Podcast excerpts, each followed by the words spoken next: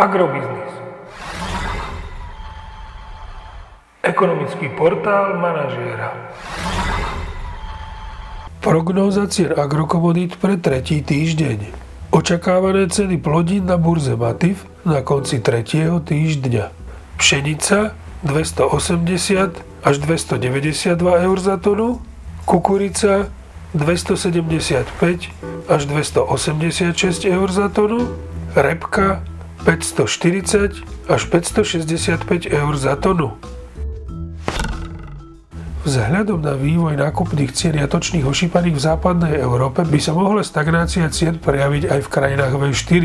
Slovenské nákupné ceny by sa mohli tento týždeň pohybovať v intervale 2,3 až 2,10 eur za kilogram jatočnej hmotnosti.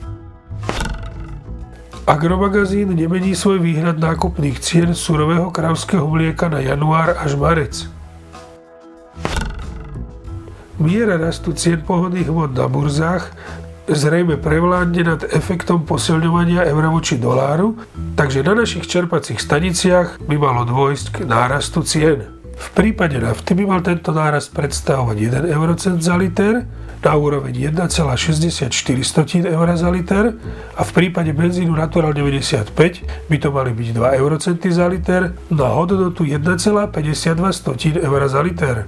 Podrobnejšie informácie nájdete v aktuálnej prognóze na portáli Agrobiznis.